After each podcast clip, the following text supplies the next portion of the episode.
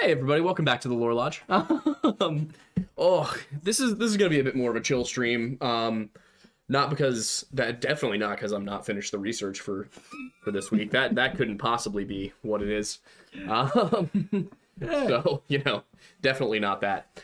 Uh, but the reason that we are doing the stream on Saturday tonight, uh, tonight Saturday this week, is that as all of our American viewers probably know, there is a very, very important set of football games. Wyndham Hotels and Resorts makes travel possible for all. Whether it's the long haulers looking for a great cup of coffee, a roomier rest for the on a whim road trippers, or a place to make summer memories with the whole family.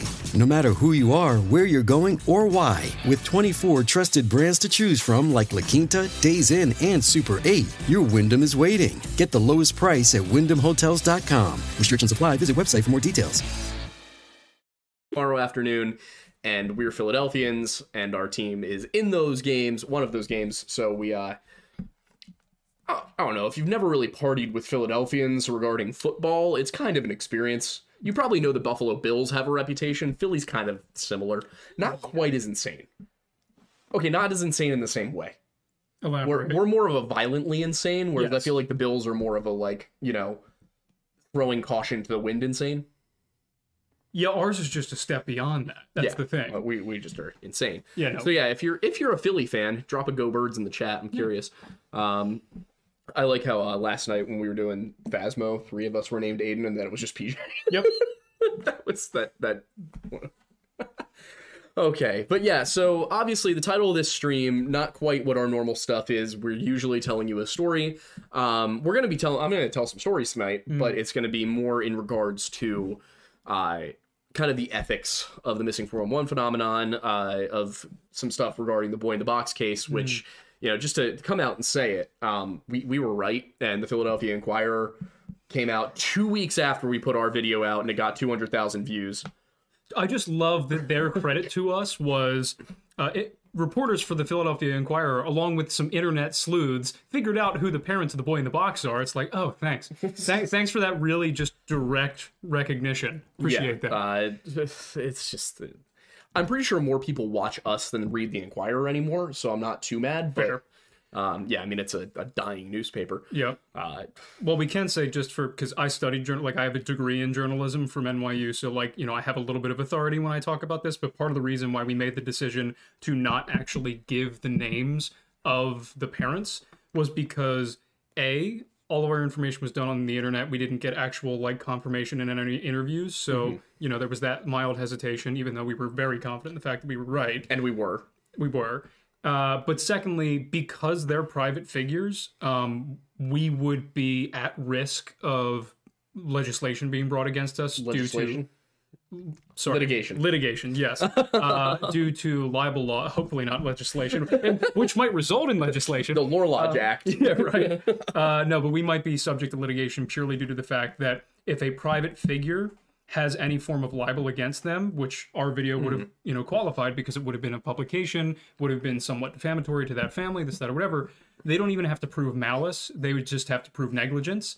And Yeah, by if, naming if they were public figures, it would be a little different. If this were a po- if they were politicians or something like that, because this is a private family who, up until very recently, probably had no idea that Exactly. they were even involved in this.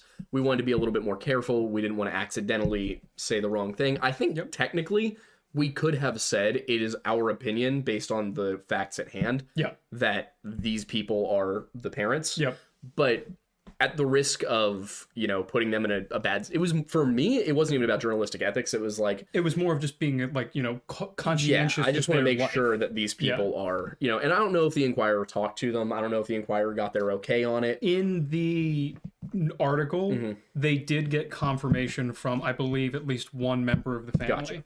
all right So yeah so we we we probably could have we chose not to it, i read i considered reaching out to the the fam the Zarelli family Yep. um, which was the correct one. I considered reaching out to them, but part of me was like, they're they're already going through so much Yeah. that the last thing these people need is some, you know, two bit YouTuber Yep. calling and asking, "Hey, did your parents you know give away a child who got murdered?" I didn't want to do that to Yeah, them. yeah. And at the time, it's not like at the time we only had like eighty thousand subs. We we were getting 10, 15,000 views a video. It was not. We weren't really like you know breaking any sort of like information that was going to be huge for the public. All we could possibly do there was put out the names of a family who weren't prepared to deal with it publicly. So we didn't. And I think we made the wrong I, the wrong choice. I think we made the right choice Yeah. In doing that. Uh, I don't know what the Inquirer's reasoning was, um, but you know I, that that is something that I'm a little frustrated with. Not that they, I'm a little frustrated that they did it, but it seems like they had permission. So more frustrated that you've got you got people in your backyard who did your legwork and you're not going to credit them. Yep. Like you're telling me because because here's the thing, guys. This case has been going for 65 years. 65 years Yep. they probably knew Z- Joseph Augustus Zarelli's identity before we did. Hmm. Since yeah, journalists always have their inside sources, you've got people at the police department who probably told them, probably were like, "Here's how we want to spin this. Here's what we want the narrative to be when it comes out." Mm-hmm. Like they've they've got entire press corps for this Yep. Between the the journalists and the government. So I'm sure they knew before we did the identity of Joseph Augustus Zarelli. They they probably could have come out and said that immediately after he was named publicly. Well, if, if here's the thing that here's what gets me, I guess.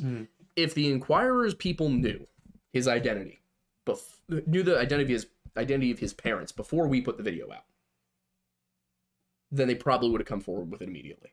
Mhm. I think that because it didn't come out until two weeks after we put our video out, it, it there's just no way that that's That's what I was gonna say. Yeah, I was mean, like the, the likelihood that they had that information but decided not to put it out until two weeks after we said something Mm-hmm. is low. yeah I find it more likely that, you know, considering you did the vast majority of the bulk of that in, or, um, research, yeah you put those pieces together, we put it out there, and then they saw that or somebody saw that and sent it into them. yeah And they were like, oh, they're on this. We're going to take it just one step further and confirm it with a member of the family so that way we can say we figured it out. exactly. So, It's just it's just dirty. I don't like it. that's But journalism. it is That's what it is. thing. Yeah, exactly. Sure as I'll drink to that. Yep. Speaking of drinking to that, these are maple syrup old fashions. I haven't tried it yet. How is it? That's nice. It's not as syrupy as I would have expected. You could probably put a little more in there next time, but Probably it's still good. good. It's still good. It might have also collected at the bottom. Yeah, it's true. The man knows how to make an old fashioned. I can say that. I do make a good old fashioned. No, He makes pretty much anything in the kitchen he's good at. That's just the thing. you know, us Italian boys in our fair. kitchens. Um, Yeah, my I'm- parents taught me everything I know. I'm Irish, English, and German. There's not a whole lot of hope for me in there. Yeah. It's okay. Yeah. I'll teach you. Thank you. Um, but you know, I I think that was a good segue into what we're talking about today, which is ethics of true crime, unsolved mysteries, things like this that affect people. It's, you know, when it's somebody when it's a, a mystery from hundred years ago, if it's a fifty year old cold case like Yeah. the boy in the box thing, that's why we had no problem naming Marjorie Davis and James Davis and Martha Davis. They're all dead. I did the legwork. I researched it. I made sure that there were no living offspring. We felt comfortable doing that. Yep. So for people who are long dead, or even stuff that happened a really long time ago, it's not really you don't have to worry about that ethical aspect of am I going to cause any harm? Yeah. Because all you're really causing harm to is a person's legacy, and to be honest, that doesn't matter to them nearly as much as it would matter to the people that they uh, that followed them. If so anything, it, there's I wouldn't say that there's a, a right, but I would say Mm-hmm. it, it would behoove the general populace as a whole that if someone did something badly and their legacy does not include that element of their life, Mm-hmm. it's important to be able to put that out there for the victim's sake, just so that way their experiences can be validated. stirring this because I just realized it might be the fact that I poured the whiskey in on top. Um, Fair. stirry stir. You guys like that sound? You guys like that? We're actually turning this into an ASMR stream. I hope you're ready for it. Uh, a little right in front of the camera. Um, yeah. So that is one of the the things that I've started to think about as we've done more and more of these missing 411 cases. Is these are real people. Most of these happen in the last 50 years. You know, the Dennis Martin case being the outlier, and even that's only uh, 54 years. Yep. So, you know, there, there's a legitimate concern with that, and it led me to think about some stuff. Also, dealing with people on Reddit who talk about missing 411 led me to think about some things. And looking back at like the Tom Messick case when we went up there and we talked to people and seeing, you know, the way it actually does, it, it is something that the community recognizes. Uh, I was looking through some of the comments on the Matthew Green video we did where there were people who were like, he was my math teacher. Like, you know, the, there, these are real people with real lives and real stories. And how do you cover that in a way that is respectful and conscientious? And I think we've done a good job. Oh yeah. Um, what, What- you know, one thing that a lot of people, probably the most common criticism we get regarding the ethics of what we talk about is the jokes at the beginning of the videos. But the, the reason we give you the joke at the beginning of the video is because oftentimes these are horrifically sad stories, and we've got to we got to start off with some sort of levity Yeah. because if we don't, the video is just going to be really depressing. yeah, exactly. So if you ever watch one of our missing 411 videos and you're like, you know, I I appreciate the research and the sincerity put into this, but the jokes are kind of rubbing me the wrong way. I, I would ask you to understand and to remember that when I'm researching for these, I'm mm-hmm. spending a week digging into the horrific ways in which somebody may have died. Yeah. Or the fact that somebody spent their last week alone, you know. The, the boy in the box one was pretty traumatic to research, if I'm being perfectly honest, because I had to read through so many accounts of awful things that happened or could have happened. So the reason that there's jokes in the videos is not because we think it's a funny matter, but rather because, you know, there's a lot of emotional baggage to doing this job mm-hmm. and that's kind of how how we let it out and try and keep you guys from feeling the same sense of like trauma that we tend to feel when we do these things. Well, and that's the big thing is because these are important stories to be told for a lot of different reasons, and you know, not only for our sake, but we understand from an audience perspective that despite how important these can be, especially things like the boy in the box and everything, even just watching that video or consuming that information can be really like hard hitting. And so, you know, we want to make sure that the audience is getting a little point of levity now and again to be able to make it through the whole video, not just, you know, for any of our sakes, Yeah. but because these stories are important to know and understand. So that way, especially for Missing 411, considering it is a pattern based phenomenon, mm-hmm. to be able to go through those stories and find all of those patterns, understand them. That way, we can hopefully find ways to minimize how many of these occur in the future. Yeah, and it's just you know, I- and that's not to make any excuses. Like I'm sure there have been times where maybe we made an off-color joke and it Yeah, I ran mean, wrong, and that's I totally understand that. You know, my my apologies for the times it's happened. Um, this is not an apology stream, by the way. Yeah. like I know it's kind of sounding like that, but it's the reason that I'm criticizing us is because I don't want to call other people out Mm. Yeah. about it. Um, not saying that there's anybody on my mind necessarily who does this a lot.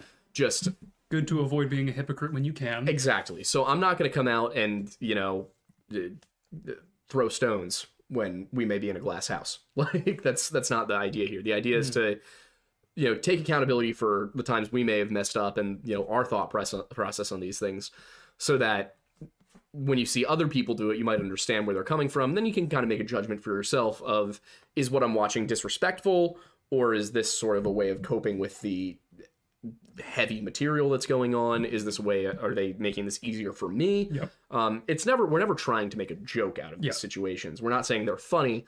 We're trying to make a serious video something that is also light at the same time. Yeah. Um, so that's why you know. And I think we've another thing is that I've started doing is insert trying to insert like good parts of the story. Mhm. For example, the Garrett Bardsley case, how obviously horrific that this 12 year old boy just disappeared off a trail. Mhm. Completely horrific for his family, his friends, all of that. But there was that silver lining of this entire community of Provo and Salt Lake City came together to look for the kid. Yeah. So I'm trying to highlight those kind of good things. And I think that's one way that this can be talked about where it isn't just profiting off of somebody's misfortune. Yeah. It's, you know, tell tell the bad story and give people the warning about these things can happen and they do happen, but also include, you know, but here's something that that really brought out with like the Mount Marathon one where we talked about how everybody in town went up that mountain looking for the guy Yep. um Garrett Bardsley obviously uh you know this this one we're doing for this coming Friday I'm not I'm not going to lie to you guys like the first 10 15 minutes of the video are probably going to be just the story of this guy's life because he was such an incredible individual Yeah.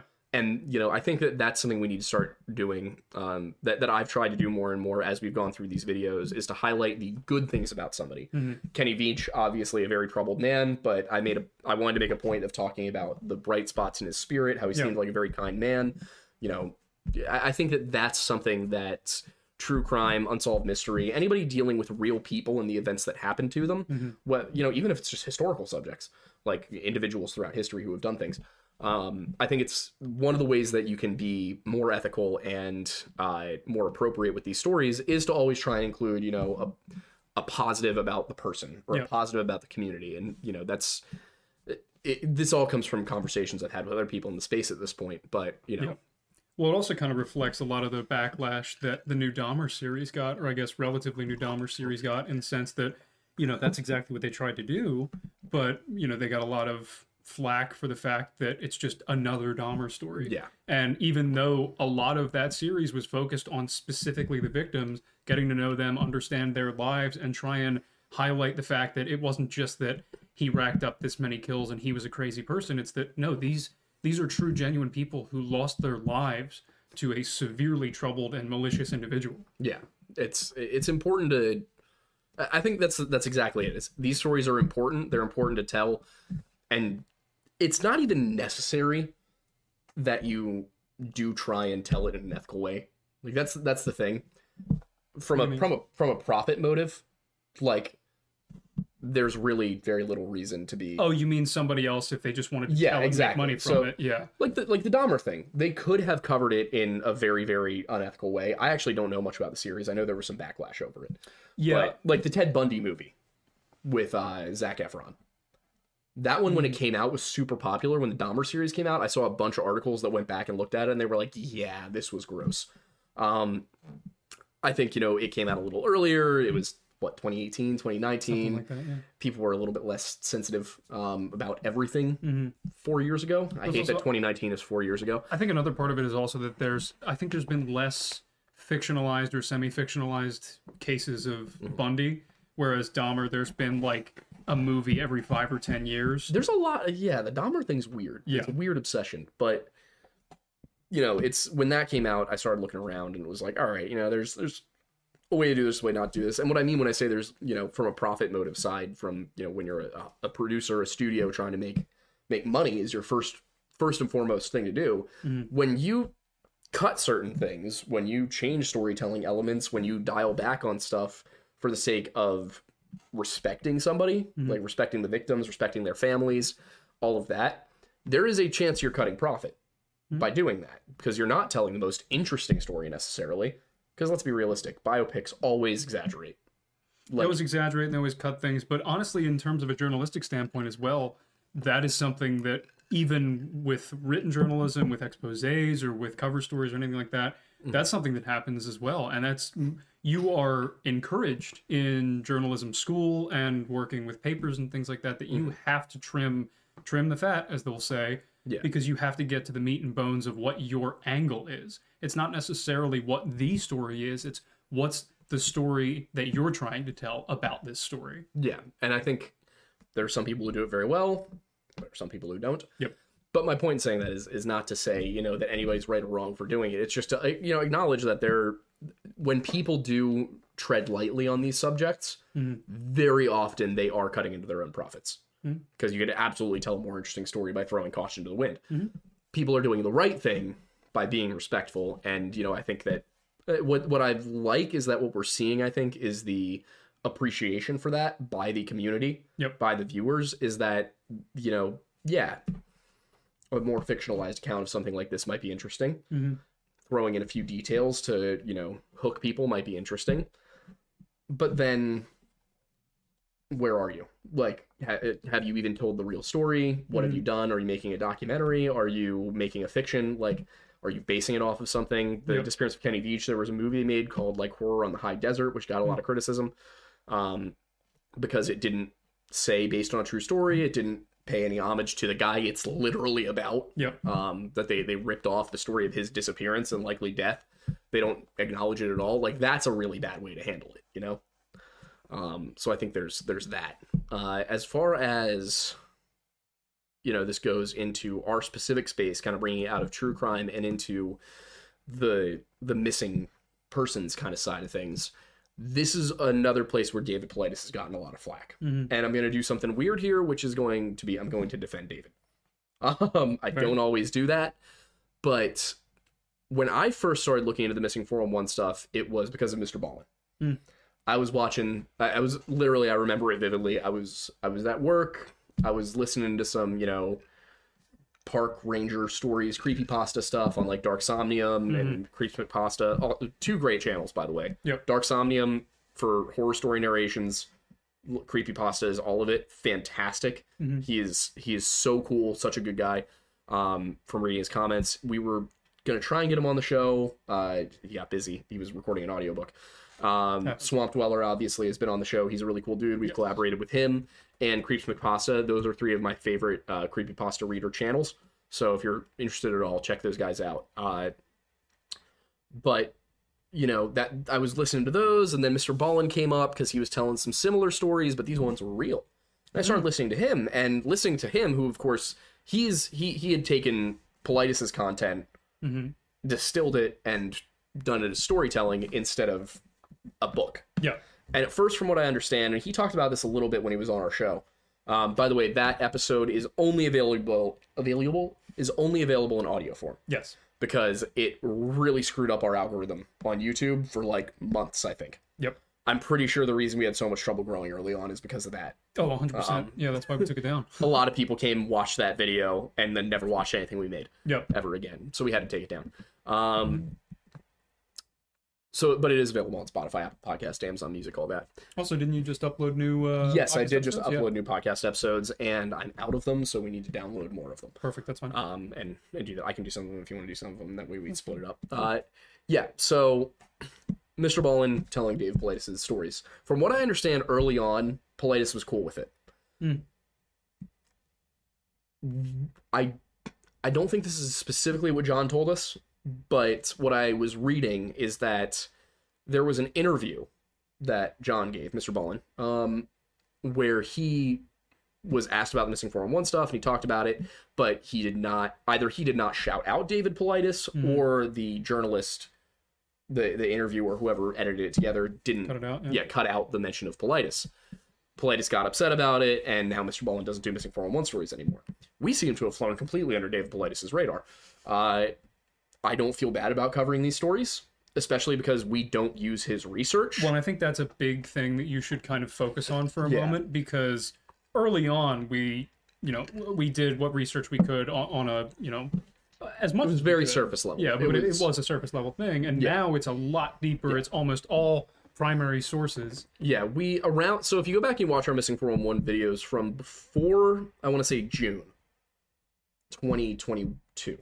Mhm. Those ones are typically based off of uh, the like Strange Outdoors articles, notes we took from Mr. Ballen videos, the missing 401 documentaries, where I basically looked up all of the content, the content specifically Mhm. on these cases, took notes, compiled it, and then fleshed it out kind of more than any of those people individually had done was the idea Yep. was to tell the full story as it's been told before oh 411 viewers that's funny so around the time we did the tom messick documentary and we went up there and we talked to people and we started hearing from people about like ah well here's how things really work out here and here's what we saw here's what people who took part in the case saw what we realized was that there were some things that were not properly included Yep. in the missing 411 books. And as a result, Mr. Ballen's stuff was not totally accurate to the truth, nor was Strange Outdoors or any of these other groups that cover these things. Um, and that kind of was a wake up moment where, oh, okay, if we're gonna if we're gonna really do this right, we need to start researching it ourselves. Yep.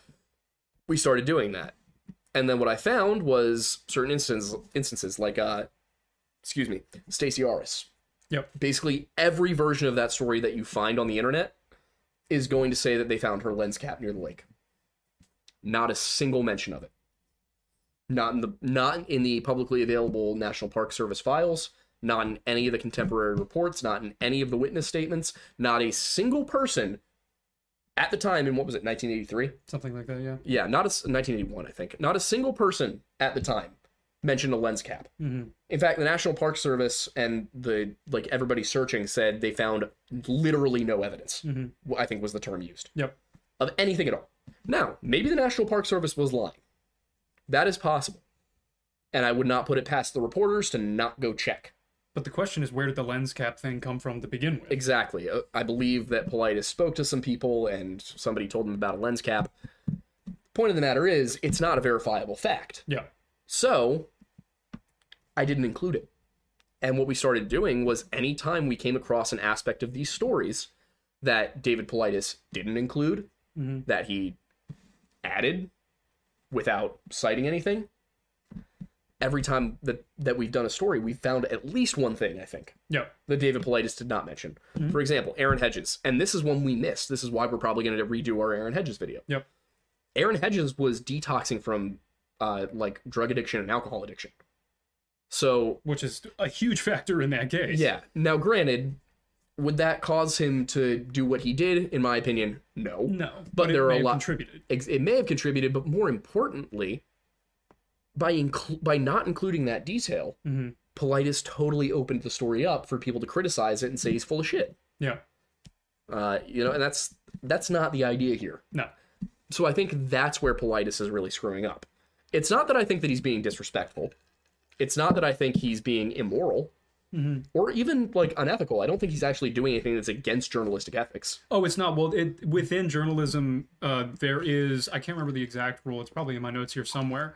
But there's a protection for journalists in general where um, you do not have to get every single detail of a story correct because it's assumed due to the nature of you know just kind of dynamic and changing information you're not going to get everything right. And granted it is you know it's important that if you get something like major wrong you put out a correction. But it's assumed that not every detail may be accurate and not every detail may be included in a story we just have it in our kind of I don't necessarily want to say moral code, but it's almost a kind of our mission statement to try and get rather than get it 1st we want to get it as accurately as possible. We want to tell you the truest possible story about unverified things. Yeah.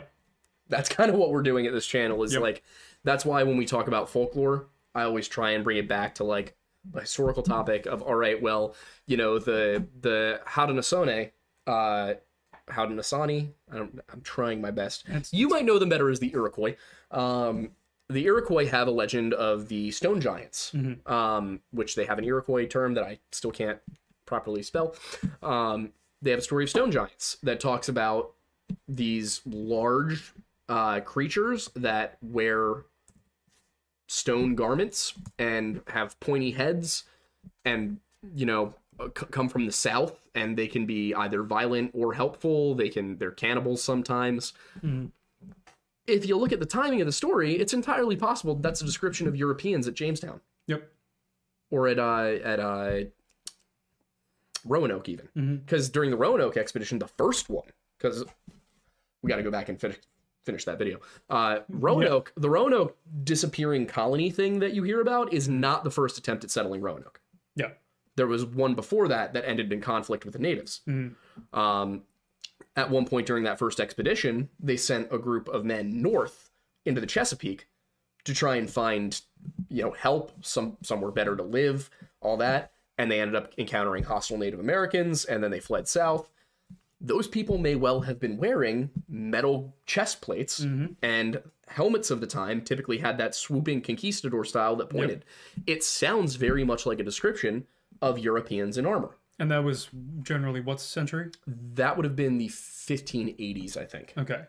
because I believe that the Roanoke colony, the second one, disappeared in the 1590s. I think the first one was the 1580s. Uh, so by the time you're getting these stories from the Iroquois, which these were written down around 1900, the ones that I was reading, by the time you get those stories, it's been almost 300. It's been a little over 300 years. Yeah, and if we're talking about oral history, that's Yeah, plenty enough these- time for things to morph a little bit. Exactly. You know, and especially for something that small. Yeah. That was probably this like weird incident that happened to them once, and just because it was so strange, captured the popular imagination. Yep. So you look at something like that, you know, there's a very real possibility that that is a depiction of a historical thing. Mm-hmm. You look at some of these stories of the the Wendigo, for example. Is that a taboo based on the idea that cannibalism is bad and it's a, a ghost story to tell the kids at night so they don't eat people? Is that a description of individuals who actually belonged to some sort of wild tribe? Is that a description of a disease like a, a prion disease that you get from cannibalism? there could be any number of things, or you know, maybe there is a Wendigo. Yeah. Like maybe that's a real thing. Yep. And uh, a ton of things that we have in modern existence started off as magic. So, you know, chemistry began as alchemy. Yep. Like with all of these stories, there's usually a through line of truth. Yes. So what we try to do at this channel is give you the truest possible account of something that didn't necessarily happen. Yep. You know, is the story we got the real story? And when we do the missing 411 stuff, we find that often Paulides has included stuff that either didn't happen or didn't include stuff that did happen. The DeOrr Kunz story, the DeOrr Kunz story from uh, the first missing 411 documentary out of the two, Another day is here, and you're ready for it. What to wear? Check. Breakfast, lunch, and dinner? Check. Planning for what's next and how to save for it? That's where Bank of America can help. For your financial to-dos, Bank of America has experts ready to help get you closer to your goals. Get started at one of our local financial centers or 24-7 in our mobile banking app. Find a location near you at bankofamerica.com slash talk to us. What would you like the power to do? Mobile banking requires downloading the app and is only available for select devices. Message and data rates may apply. Bank of America and a member FDIC. Look, Bumble knows you're exhausted by dating. All the must not take yourself too seriously and 6 1 since that matters. And what do I even say other than hey? well, that's why they're introducing an all new Bumble with exciting features to make compatibility easier, starting the chat better, and dating safer. They've changed, so you don't have to. Download the new Bumble now. Um, basically every everyone believes that his parents killed him, or that like he got lost and they couldn't find him and they like didn't care enough. Like basically everyone believes that there was foul play. Paulides did not include that information, and he deliberately kind of made it seem like that wasn't the case, um, because it fit his narrative. And that's the kind of thing where I'm like, all right, look, you know, I come on, you Yeah. know. Um, the Tom Messick one, I don't think we found anything that he necessarily added or omitted, right? Well, no, there was there was uh, he just this and this comes back. Oh, uh, History Daddy said he's thirsty. Do we have any coffee recommendations? Oh, of course we do. And Oh then I'll, I'll get to the one yeah. thing that was not necessarily omitted, but just may not have been known to him when Yeah. the initial thing was happening. Yeah, so uh, we have coffee. We have we have Mount Pocono Perk. We do. It's from Tablow? Roasting Company. You want to go grab one? Yep, All right. Um, I will I will throw up the uh the link to that in the chat. Uh, Tablow. Yeah, we have a coffee blend. Um, I was a barista for a long, long time, about six years, uh, on and off in college as well as in high school. Mind if I steal another ground one because I'm out? Yeah, go for it. Um, and I kind of designed this flavor profile for this thing. We have ground and we have whole bean. Mhm, It comes ground, uh, and it, it comes ground in, uh, I think, um, actually, I can let you guys know. Comes in French press, drip, pour over, and espresso or whole bean. So I will. This is There we go. It's sent. cool. Yeah, so if you want to get our coffee, that's one way that you can support us, as well as supporting Matt, who uh, does it for us. Stuff is delicious. Oh, it smells so good. it smells so good. It's ridiculous. I have like 30 bags of it sitting in my house because I bought samples. Um, it, it's fantastic stuff. I I would recommend if you have a grinder, getting it whole bean because it'll keep longer. But Yeah. uh, you know, yeah. So we have coffee. Little coffee commercial, real quick. Um, and if our coffee hurts you, you can call Morgan. uh, that's that's been fun. Yes, it um, has been. We're we're having a lot of fun with the sponsorships. We Uh, are. It's, it's honestly really entertaining. yeah, we're we're having a good time.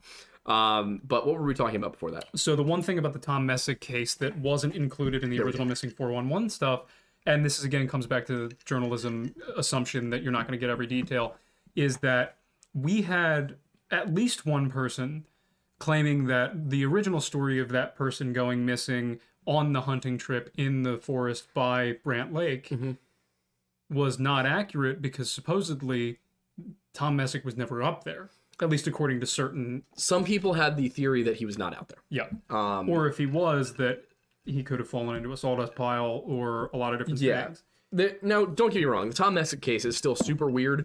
There's another person who's investigating it with who I've been in contact with on Okay. Reddit. Um, who seems to have gotten further than we did. Oh, nice. I think they had some pull within like law enforcement, so they were able to get some people to talk to them. Nice. who simply would not talk to us. Yep. Yeah, One we- we person tried commented on the video, they're like, "Why would the FBI talk to you?" And I'm like, It's a great "It's point. still weird that they wouldn't." Yeah. like you know, like it's weird that they didn't say anything at all.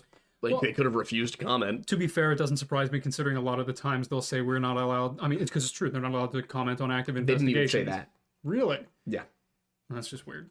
they literally i i called them submitted the question sent them an email as well did all of the proper process for a, a press question to the fbi ta- like emailed to the right the, their press correspondent called their press people um, and they were like yeah we'll get back to you. Called two weeks later because we were about to go to the, to do the documentary and i call them again and they're like oh yeah uh, no we never got to it and I was like, "Are you gonna?" And they were like, "Uh, probably not." And I was like, "Do you have can, can do you have any comment that you could give me?" You you have no comment. And To be he's fair, like, that "We just aren't like gonna get to it." laziness. Yeah, he's like, "We're just not gonna get to it." I'm like, "Oh, okay." I mean, to be fair, they have no incentive. yeah. I, oh, I know, I know. They have no incentive to tell us the truth. Yeah. It's the FBI. Or, or even just put in effort because they may not even be familiar with the case. They might have just been like. Well, they went to the effort of killing Martin Luther King. I figured they would at least talk to me. Uh, but again, that benefited them. So. Yeah, true. what? I'm not gonna pretend they didn't.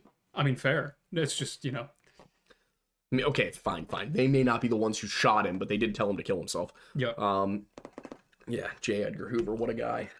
Um, by What what, a guy, I mean what a horrible guy. yes. Uh, also, we will get to super chats at the end of the show, um, which is coming up in 15 minutes. Uh, we'll do the, the Q&A. Wow, that went fast. Yeah, I know. Um, I just really quickly want to cover like these last little bits about it, um, because I've been very critical of David Paulides recently, but at the same time, I do want to give the guy some praise. I hmm. know I said I was going to defend him, and then went on to kind of be like, "Hey, he leaves a bunch of stuff out. That's not cool." I mean, we're, and we're Um, not assuming malicious intent on that. No, I don't think he's doing it for the purpose. I, I think that he has a theory, Yeah.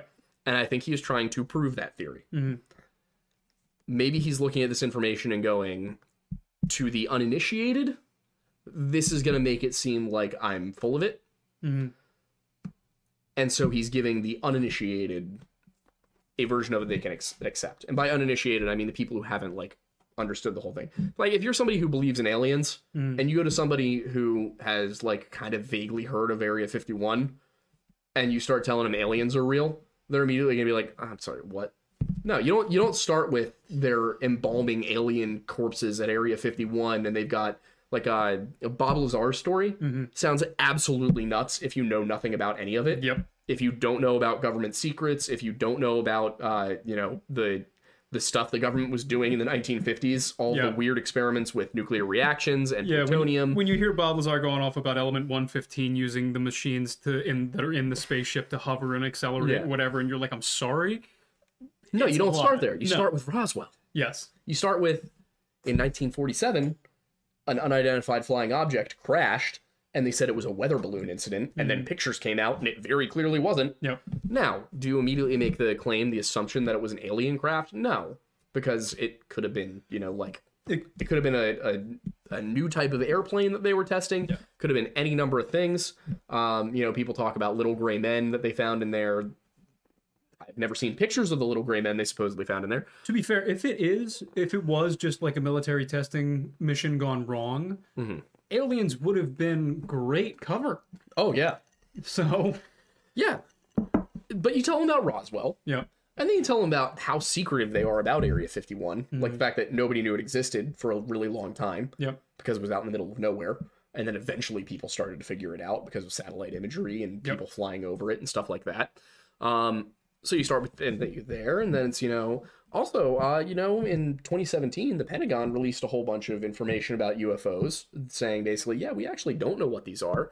And then you know uh, Tom DeLonge goes on Joe Rogan's show and is like yeah the Pentagon was kind of like paying me to be an ambassador for like prepping people to learn about the fact that aliens are real. Well, do you remember once, like when COVID initially hit Mm-hmm. and the Navy pilot videos came out, and it just got buried because Mm-hmm. everyone was so focused on the pandemic that, like, yeah, I don't know if you guys have ever seen that, but there's videos from Navy pilots where they literally are encountering a UFO I'm not going to say it's aliens, but it's a UFO in the sky, and you can hear the pilots through the intercoms. They're like, we're talking to each other, like, "Are you seeing that? Like, Yeah. what what is that?" And they all sound like cowboys. yeah, yeah, y'all seeing this but and you see it and it's like on on infrared imagery Yeah. you're like you're you're looking at the the heat sensing tech and it's showing you some sort of object that's like zipping around in ways that our aircraft can't. Yeah. No, the G forces would kill any human pilot. yeah so like what is it? Is it a drone? Um is it is it a spacecraft? Whose is it? Yep. it's not ours. You know stuff like that. It's just weird and you don't know what's going on.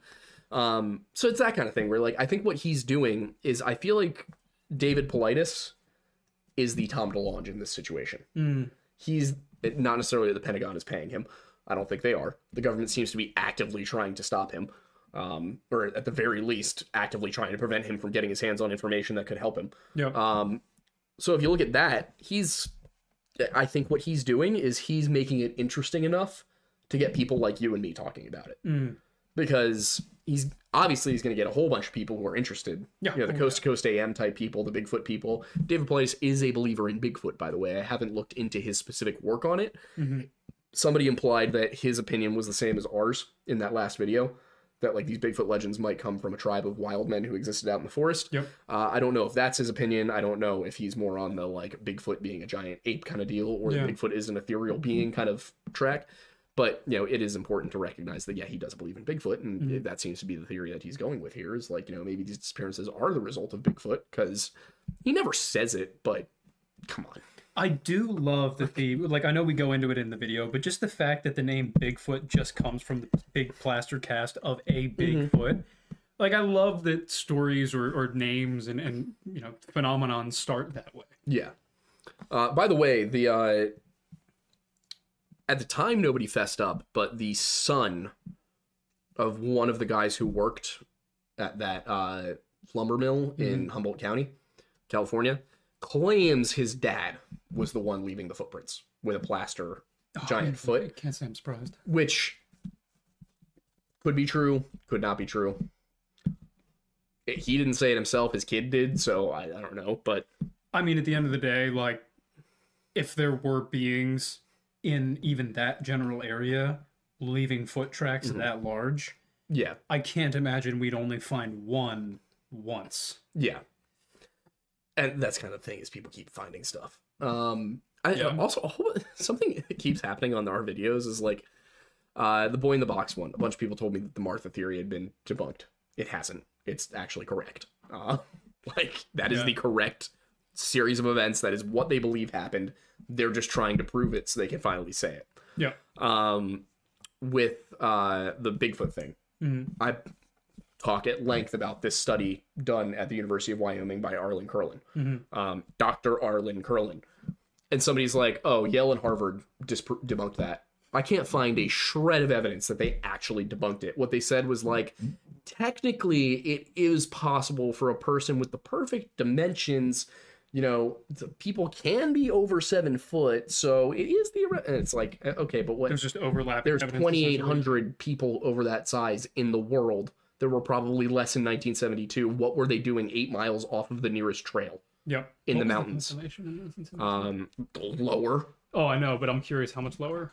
uh i mean the number is it's like point zero zero zero zero three eight percent of people or something Okay, yeah, the population of the world in 1972 was was half less what it than is half now of what it is so at now. that time in history there were probably 1400 people in the world yeah, who were over the height of seven feet.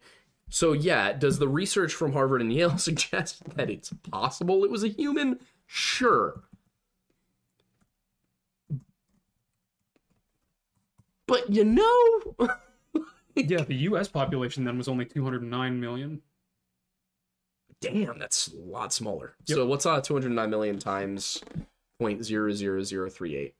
0.00038. Yeah. One more zero.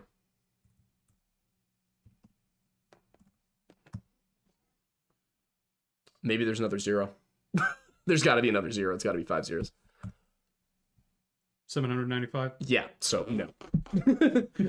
Simply put, no. Um yeah, it's it's just it's so unlikely. Apparently, Cat is a big fan of semi-hollow Earth theories. Um All right. You learn something new every day. Interesting. Um, you sure the Earth's core might have stopped spinning? I don't know how yet. I don't know how the hell you even figure that out. I would imagine it has to do with the magnetic field. I, I- Or- I- as as said by Insane Clown Posse, can magnets? How do they work? Well, It's a real lyric from a real song. that's fantastic. Yeah. Well, our our electromagnetic, essentially protective sphere sphere. Sorry, that keeps that we have a big spear that stands out front and guard of the Earth. now Um, but that keeps most of like Mm-hmm. the solar radiation out is formulated by the molten iron in our core. And I'm curious if oh, they think it might switch. That it might. oh, it's going to. Yeah, I, I can't remember the No, they think it's stopping spinning because it's going to reverse directions. poles. yeah. Yeah. all of our compasses are going to go the other way. that's wild. It happens every certain amount of years. I can't. Yeah, remember it's. I, I know what you're talking about. There's like a. I think we're like twice as overdue for it. Yeah, As as we should be. Um, but it is almost eight o'clock, so I think it's time to go to super chats. I believe you're right. Um, I, Oh, I- wow. re- what It's between every ten thousand. Uh, or 50, 50 million, million years. years, so- Jeez. So we're a little. We we might be overdue, but we also might be very underdue. here's my question: How do they know the last reversal was seven hundred and eighty thousand years ago? I believe they figured that out. I have no idea. how? I have no idea. But to finish the point I was making before Yeah. we go to super chats, uh, if you want to pull up super chats, Yeah, yeah. Um, And I'm gonna get it right this time. Okay, cool. I. what was this? Yeah, I, I think what David is doing is presenting the mystery.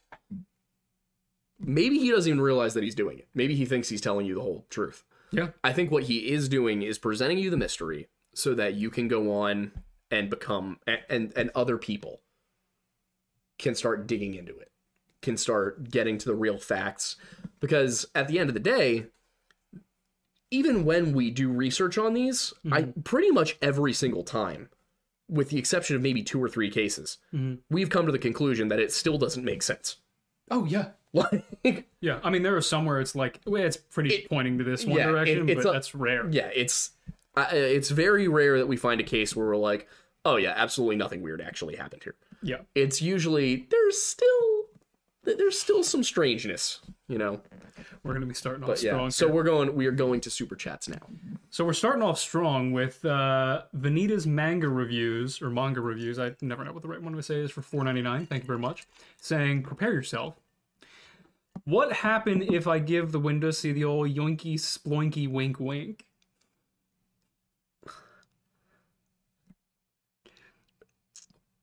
Thank God we save super chats for the end of the streams. You will not see heaven. that is my answer. We need to get we need to get Wendigoon. By Allah, say- if you call this journalism, I will hit you with my shoe. We need to get Wendigoon to say that and yeah. then use that in like a, a soundboard whenever somebody says something grotesque. Uh, Speaking of Wendigoon, Tuesday night, Weird Bible. yes. And then, and then, what are we talking about? uh, we're talking about uh, King David, the story of David and Goliath, up through his his rule as king. Um, you know, the whole King Saul asking him for every foreskin in the tri-state area. Uh, Some freaky stuff going on in the Bible. Kids. yeah, dude, it's called the Weird Bible Podcast for a reason. Yep. But yeah, so Isaiah will be back on for that, and then it moves to its own channel that is called the Weird Bible. If you look it up on YouTube, you should find it. It should be uh, YouTube.com/slash at the Weird Bible. Yes. Also, for anybody interested, we have two new channels that we launched at the beginning of the year that we're going to be starting to post within the next month. Uh, one of them is History Hut. We're bringing that back, but on its own channel now.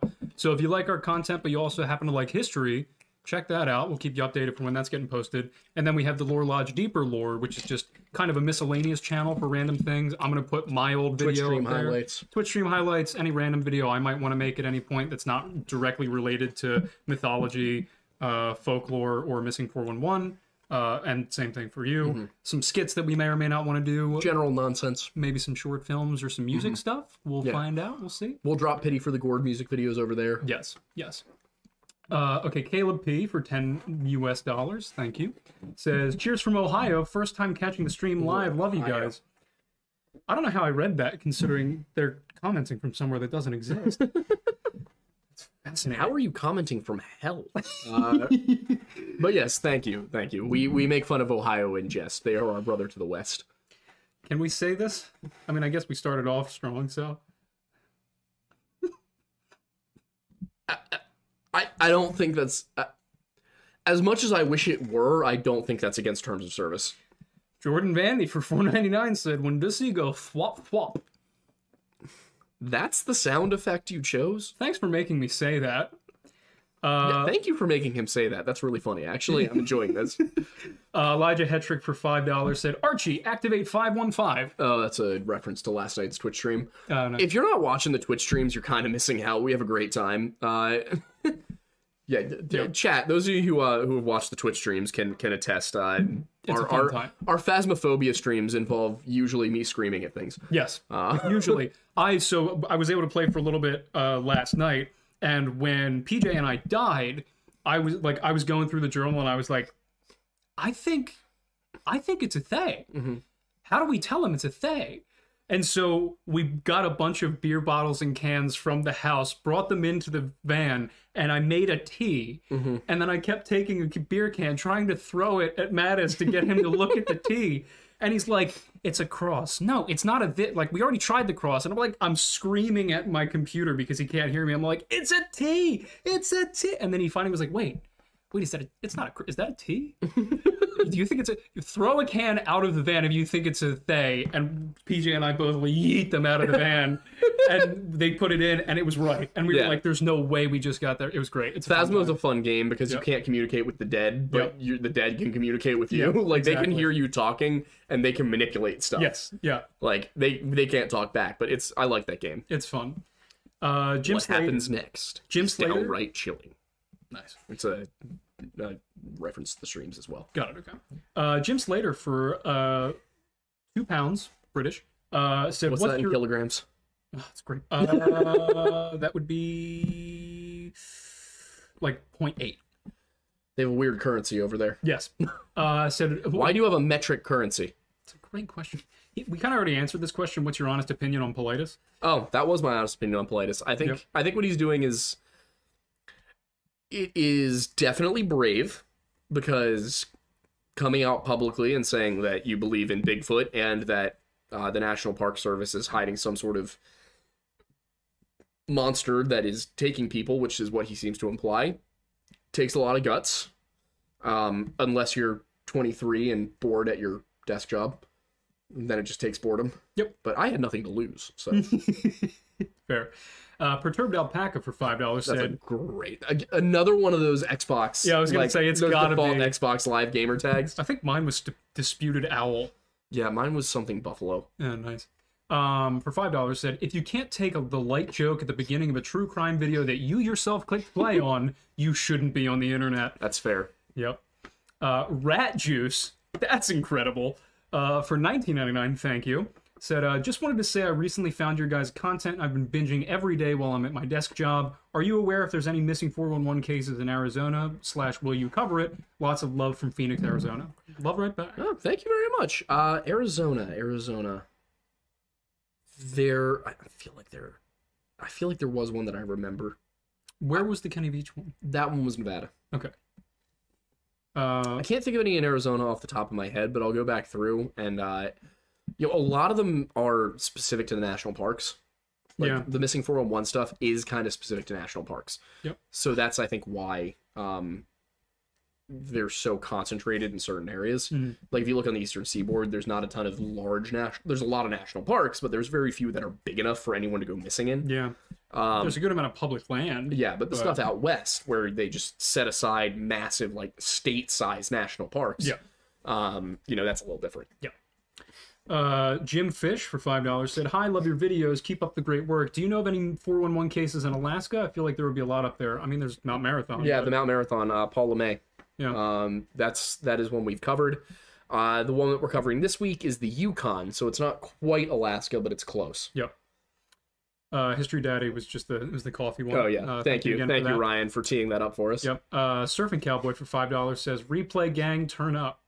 I'm assuming that's I assume that means of- yeah, people are replaying the video Yep. instead of catching it live. I salute you. Uh, Mavic Penley for uh, Canadian 279 says, Mr. Aidens, do you fellas like cheeseburgers? That is precisely what we had for dinner. Yep. What I had for dinner. Yep. I would have had it had I Yeah. not had, was I not a hot girl that had IBS today? Oh, okay. Well, you know. All hot girls have IBS. Uh, but yes, we do very much love cheeseburgers. We watch too much Supernatural, and Dean Winchester was a little bit too accurate to our personalities. So, I also just make phenomenal cheeseburgers. well, you make phenomenal anything in kitchen. Kaylin, you and I both with the Four Roses. Nice. Kalen, by the way, is the guy that does our music, uh, our theme music. Yep. Um, he's also helping me out with a couple of other songs. So if you uh, if you like the intro music for our channel, you should check him out. He's uh, he's got a lot of really good stuff. It's a lot of southern rocks and heavier stuff. Um, I'd highly recommend. I'm just gonna reload this because more have come in. And- The next one was from Spider for 99 cents. That was empty, but just wanted to make sure you, you. got noticed. Thank you. Uh, Caleb P for 20 bucks. Thank you. Said my girlfriend recently found out some of the conspiracies I believe, and while she was skeptical at first, I showed her some of Wendigos and Yell's content, and now she questions the government daily. As she should. You've done a very good job, sir. Well done. Uh, Remember, if you think the government wouldn't do that, they oh, would. Oh yes, they would. yeah, that has come up Yeah, so many it- times on my TikTok. That's the weird thing is now I see I'll hear like sounds or see clips of, of Isaiah and Yeah. I'm like ah, I know him. Yeah, yeah. this is weird. It is weird. Uh, Kiefer Ginge for two dollars said, "Love y'all so much. Love y'all right back. Thank you. Thank you." Uh, Hannah Sharkey for ten dollars said, "So glad to, so glad I got to catch y'all live for the first time. I've always been interested in what the Gov and Mill hide from us. I've decided to go undercover and join the Mill. I'll let you know my findings." Well, I hope you're not using your real name then, yeah, because if you are, you might have trouble. Those background checks are extensive, but I appreciate the effort. yeah. I'd I'd go undercover in like the FBI or the National Park Service to figure this out, but um, I'm probably on a list. Probably, we probably both are. Yeah. Uh, if that's not your real name, uh, keep us updated. Yeah. Good luck. Uh, Nick's Highlander for ten dollars said, "What are your thoughts on Cerutti mastodon? I have a fun theory that uh, that whatever hominid or homid was at the site is a Bigfoot species. Yeah, so uh, the thing with that specific site is that it's unconfirmed that it was tools that that were used to to kill to kill and butcher these mammoths. Um or not mammoths, mastodons. So it's it's hard to say. I think it's very interesting. Um I'm excited to see where it takes us, but I'm hesitant to look at it as a smoking gun. Um that said, it could be modern humans still. Yeah. It's only 130,000 years ago. Oh yeah, that's still Um, that could well be anatomically modern humans. I think we're about 200,000 years old, right? I think it's a little older. Let's check. Um, yeah, how old are Homo sapiens? Sapiens. 300,000 300,000 years. So yeah, the most archaic early humans uh like Homo sapiens sapiens um are 300,000 years and then you get to the modern humans around 160,000 years ago. Yep. Um and that is of course so it's possible that it's modern humans. Mm-hmm. It's also possible that it could be Neanderthals or Denisovans who date to around the same time period or a little bit older than us um, you know, those that period where God was working out the kinks. Anything's possible at that point. so Uh, Matthew Moody for six bucks said, "Love y'all. This is the first one I've caught live, and I can't wait for the new Weird Bible. Hopefully, I'll be able to catch that live too." I hope so. It's going to be Tuesday night at 7 p.m. Um, and then it will be hosted after that. This is going to be the last one on the Lore Lodge channel. Following that, they will be hosted over on the Weird Bible channel. We will post updates before they go live on this channel. But to be sure that you catch them, make sure you go subscribe to that channel, hit the notification bell, all that. Um, oh, yeah. okay, just make And you'll also get more sit down, recorded Lore Lodge style uh, Bible videos that are going to cover things, stories, history, um, you know, connections through various things, general concepts. Like we have we have a good we have a big plan for it. So Yes. I just wanted to make sure that Yeah. we were confirming that and good to say it. as Yeah. far as I'm aware, I think those are probably always going to be me, but it is possible we'll occasionally get a guest video from a certain partner on the channel. yeah, Yeah, and also, I mean, I, I wouldn't be surprised if we also brought in some different priests. Oh yeah, I'm sure we'll like talk that. to priests and Yeah. rabbis and everything. because I know at least one religious scholar who Mm-hmm. taught at went to Trinity, taught at Harvard, and would probably be really interested to discuss things there. And then one Catholic priest that we could discuss with. Yep. Uh, medal for two dollars. Thanks. Thank you.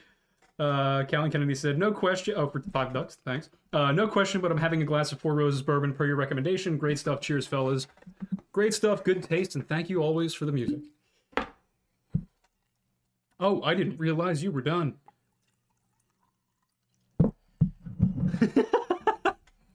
Penn State, man. Penn State. Uh, a number on my liver. Fair. Uh, Jerry Wilson Messer for six dollars said, "Just wanted to say that y'all are awesome and seem to be people I could definitely sit down and chill with." I would hope so. Finger guns. Are they still not cool? Um, Thank you. that Dexy guy for five dollars said, "What are your opinions on Army E-girl psyops?" 100% a real thing. That is a real thing. They are doing it. Uh, Israel did it a little while ago. Did they really? Yeah, there were uh, there were some like is IDF cat girls on TikTok. Oh my god! Like here, here's the thing about the military. Um, it's just modern propaganda. well, what I was gonna say is, when you look at stuff like that, I need you to understand. In order for them to be doing that in uniform, doing specifically the stuff that they're doing, they have to clear that with an officer. Mm. Or more likely, the army is recruiting people for that purpose. Yeah. Those people, they might not even be actual soldiers. Mhm. They might just be contractors that are being paid by the military. Yeah. Um, but no, militaries around the world. It's not just the United States and Israel. You'll see it all over the place. Ukraine's doing it. Russia's doing it. China probably does it. So I don't think China needs to do it. They can just be like, When you need mealtime inspiration, it's worth shopping Kroger, where you'll find over 30,000 mouthwatering choices that excite your inner foodie. And no matter what tasty choice you make, you'll enjoy our everyday low prices, plus extra ways to save, like digital coupons worth over $600 each week. You can also save up to $1 off per gallon at the pump with fuel points. More savings and more inspiring flavors make shopping Kroger worth it every time. Kroger, fresh for everyone. Fuel restrictions apply. You're a soldier now. What better way to get like core core trapped guys to join a military? Oh yeah. You know what I mean? Like, uh, Yeah, it's it's insane. Um, Weird strong, guy said he's uh, he's a priest and he would love to talk Bible with us. Shoot us an email at thelorelodge at gmail.com. Um, I be promise I talk. do check it. What denomination are you? Just out of curiosity. That is a good question. Um, Lizzie Moon for five dollars said, also recently found your channel and love how y'all approach things. Oh, I've been you. binging your videos and catching streams when I can. P.S. My name is Lisi. Oh, cool. You Sorry. you ass. What? How dare you say her name wrong before reading the? I, I can't believe you would do this. I'm, I, I really need to get better at reading people's minds. I am so sorry. That's on me. It's genuinely on me. Uh, Remember when we used to say we were going to actually start reading these before we read them? uh, Jim Slater for five uh, Great Britain pounds. Uh, I just realized what GP, GBP probably stood for, so there we go. Uh, I feel kind of dumb for post uh, posting my Snapchat at the start. Great content, guys. Maybe one day I can get to US to hunt Super Bigfoot. chat, not Snapchat. Oh, I was gonna say like, uh, I'll want a big iron though. Fair. Marty, Marty Robbins would be happy about that. We, you- um, you, should always carry big iron when you're out on the woods. Preferably on hip. Yeah, Uh, the or low ready. the oh, the brewery magician for two dollars said, "Are there any missing 411 cases in Massachusetts or New Hampshire?" Uh, mm, I not that I can think of, but there is the Bennington Triangle, and I want to say Vermont. Was the Palmyra Wolves Maine? That was Maine. Okay. Yeah, that's not missing 401 though. But yeah, um, but I, I just yeah, uh, there is the Bennington Triangle, which I, I believe is in Vermont. So that's something that we're probably going to check out. Fair. Not that far of a drive, even. Alex Lopez for ten dollars said, "Do you guys believe in UFOs? I don't think I'm convinced, especially because of the disinformation campaign by the government. Thoughts? I, do I believe in UFOs? Yeah. Do I believe in space aliens? Uh, I've yet to be convinced. I'm a little bit more open to it. I think UFOs probably, yeah, like it would make sense. Uh, in terms of aliens or other intel- intelligent life, I've never liked the argument that we'd either have found them by now or they don't exist. Um, because the universe, just our universe, is so big. It is highly probable that they are so far away that even with light speed communication, neither of our communications have even gotten to each other yet. So I I think it's to quote a movie from relevance today. If it's just us, that'd be a big waste of space. Yeah, true. Uh, Voyager, it's Voyager two that just made it past the solar system, right? Like just got out. Oh God! Uh, if it if it just got out of the solar system, I'd be surprised. I think it just got out. I, I believe that's what it. Was. I mean, that's just a great. uh, Granted, that's not moving anywhere near the speed of light, but like that's Yeah. you know, I think I read about it either just leaving or being about to leave. fair. It might have been. Uh, Ethan Lurker for four ninety nine said, "Have you ever read The Resurrectionist: The Lost Works by Dr. Spencer Black? It's kind of similar to the, some of the stuff y'all talk about." I have not, but that's something to put on the reading list. Indeed. John Crump Live for two dollars said, "Sup, Aidan." Sup, John Crump Live. Sup, John Crump Live.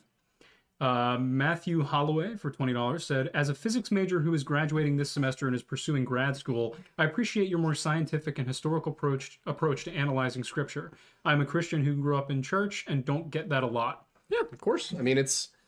I think the the division between science and religion is completely artificial, in my opinion. Um, you know, the, the two the, the religion was the, in in Europe at least, and to an extent in the Middle East and in the Islamic world, but uh, religious organizations were the ones funding science for a long time. Yeah, You didn't really start to see that suppression of science until the the early modern era yep. Um, the Enlightenment, uh, the the late late Middle Ages, And it was more because it was and a lot of it was you know the Catholic Church was doing a lot of political stuff. So, you know, if you look at the Eastern, the Orthodox Church, yeah, it, for example, like we, we've known the we've known the Earth is round for a really long time, and it, it you know from what I understand, there wasn't really a point there in which yeah there was there's that. there's like a lot of fake information out there uh, a lot of times you'll see the term dark ages used to refer to the period between the fall of the roman empire and the rise of charlemagne Mm-hmm. that's not a term that we use in academia anymore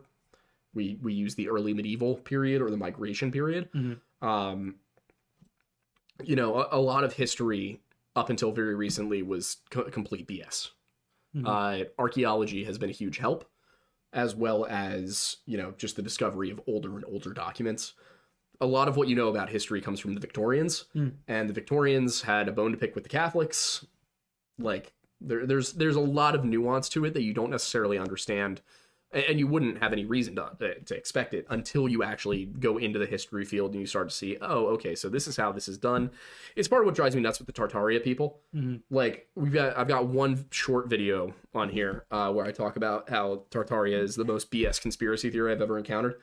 Um, and people are like, you know, oh, you just, you know, believe whatever whatever's in the history books. And I'm like, no, I read the primary source documents from the time period, and not a single one of them mentions anything remotely close to Tartaria. Like, the the term just is what we used before we used the term Eurasia. That's why the term Eurasia appears at exactly the same time the term Tartaria stops. Like, eh, people are like, well, and also they can't even get the theory straight. Like, I've I've been saying this. I want someone to come on this show, a Tartaria believer, and debate me on it Yeah. because I think I could dismantle them before they even finish explaining their theory. Like, I, I- And if you want to hear more about this content, check out the History Hut. And if you want to hear more about this content, we have a podcast that I did solo back when we were in uh, Tennessee where I talked about it. True. We should Um, probably move the Lost Civilizations video to History Hut at some point. Nah, I think that's fine on here. Really? Yeah, Yeah, fair enough. Uh, Weird Collar Guy for two dollars. This That- is that's still in the unsolved mystery category. That's know? fair. Uh, Weird Collar Guy, thank you for that again. Um, Austin TW for four ninety nine said, "Any thoughts about the Basque people being in uh, Lang isolate, maybe Language. land Language. Lange isolate, Language. uh, oh, language isolate, old European group? Mm-hmm. Y'all aware of the Algonquin slash Basque Pidgin language? I was not aware of the Algonquin Basque mix language. Uh, that's a new one for me. I'm going to look into that now because that's very interesting. Um, But as far as the the Basque, uh, it seems like they're just uh, one of the only remaining proto or pre-Indo-European groups. Um, it kind of goes outside of my again like historians cover documented history typically. You start to get into anthropology once there's no more documents Yep. archaeologists and historians will often work together to tie things together, as will anthropologists. But once you get out of documented history, you're starting to look more at anthropology, more at archaeology. Um, so I don't know a ton about the Basque Mm-hmm. pre pre Indo European invasion. Do you want to describe the difference between archaeology and anthropology for people who may not be familiar? I mean, yeah, I mean, anthropology is specifically the study of humans um, and human remains Mm-hmm. and uh, evolution, biology, um, to an extent, culture. Uh, Mm-hmm. Archaeology is more about the things humans made. Mhm. Um, so, but if you found a battlefield, both an anthropologist and an archaeologist would be interested in the bones, Mhm. But for different reasons. If that makes sense. It does, but uh, so just to make sure I'm getting it Yeah. right, anthropologists would be more interested in the biological structure of the bone. They would be like, what was this person eating? Mm-hmm. Why were they this height? Does this blemish on the bone indicate a break or a disease? Yep. Whereas the archaeologist is going to be going, all right, well, you know, based on this cut on the bone, that appears to be from this kind of bladed weapon. Yep. Like, so that would indicate that they Yeah. were fighting with this group. yeah, and then those two would write up their report, and then a historian would look at it and be like, all right, here's how this fits into the general narrative of the time. Yep. Um, so historians are either going to kind of be the storytellers about what the anthropologists and the archaeologists turn up, or they're going to be the people who compile and explain historical documents and events. Um, so it's but it's it we in order for a historian to work on something, if it's something that is not documented or we don't know about the document yet, that we kind of need the anthropologists and the archaeologists to get that stuff dug up. So part of the reason that we have no idea what's going on with Göbekli Tepe yet is because the archaeologists and the anthropologists are still working on it. Yeah. Like the historians are kind of sitting here like, all right, okay, this is starting to make sense.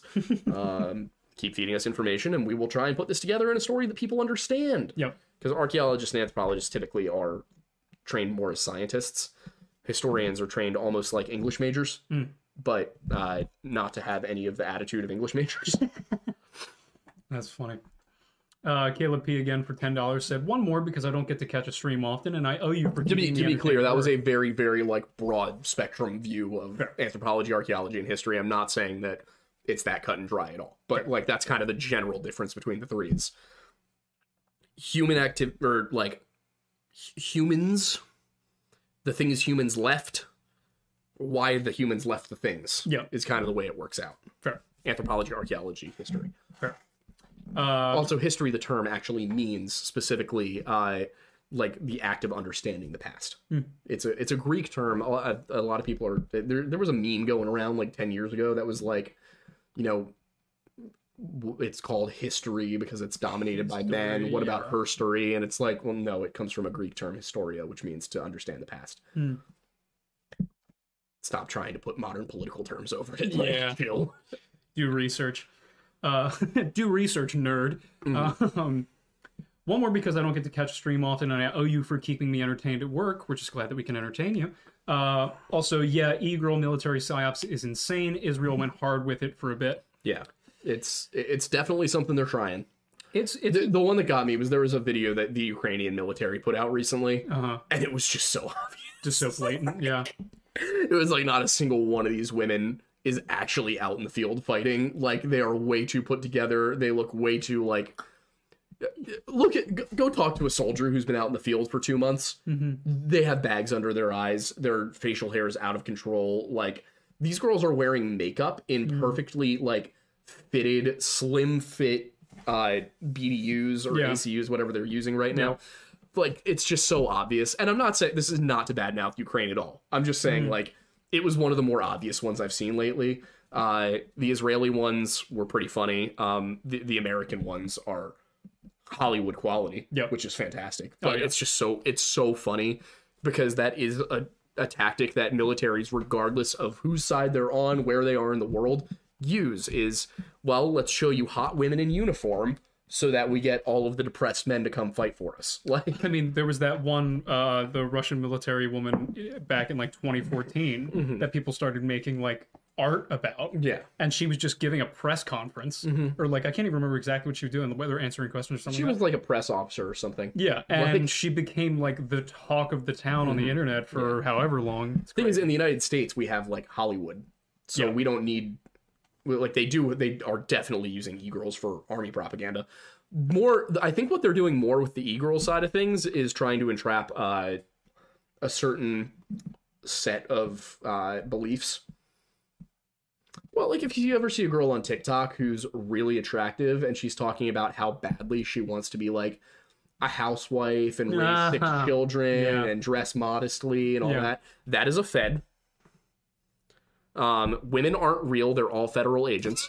Uh, um, don't fall for it, boys. Uh, Stay strong, Kings.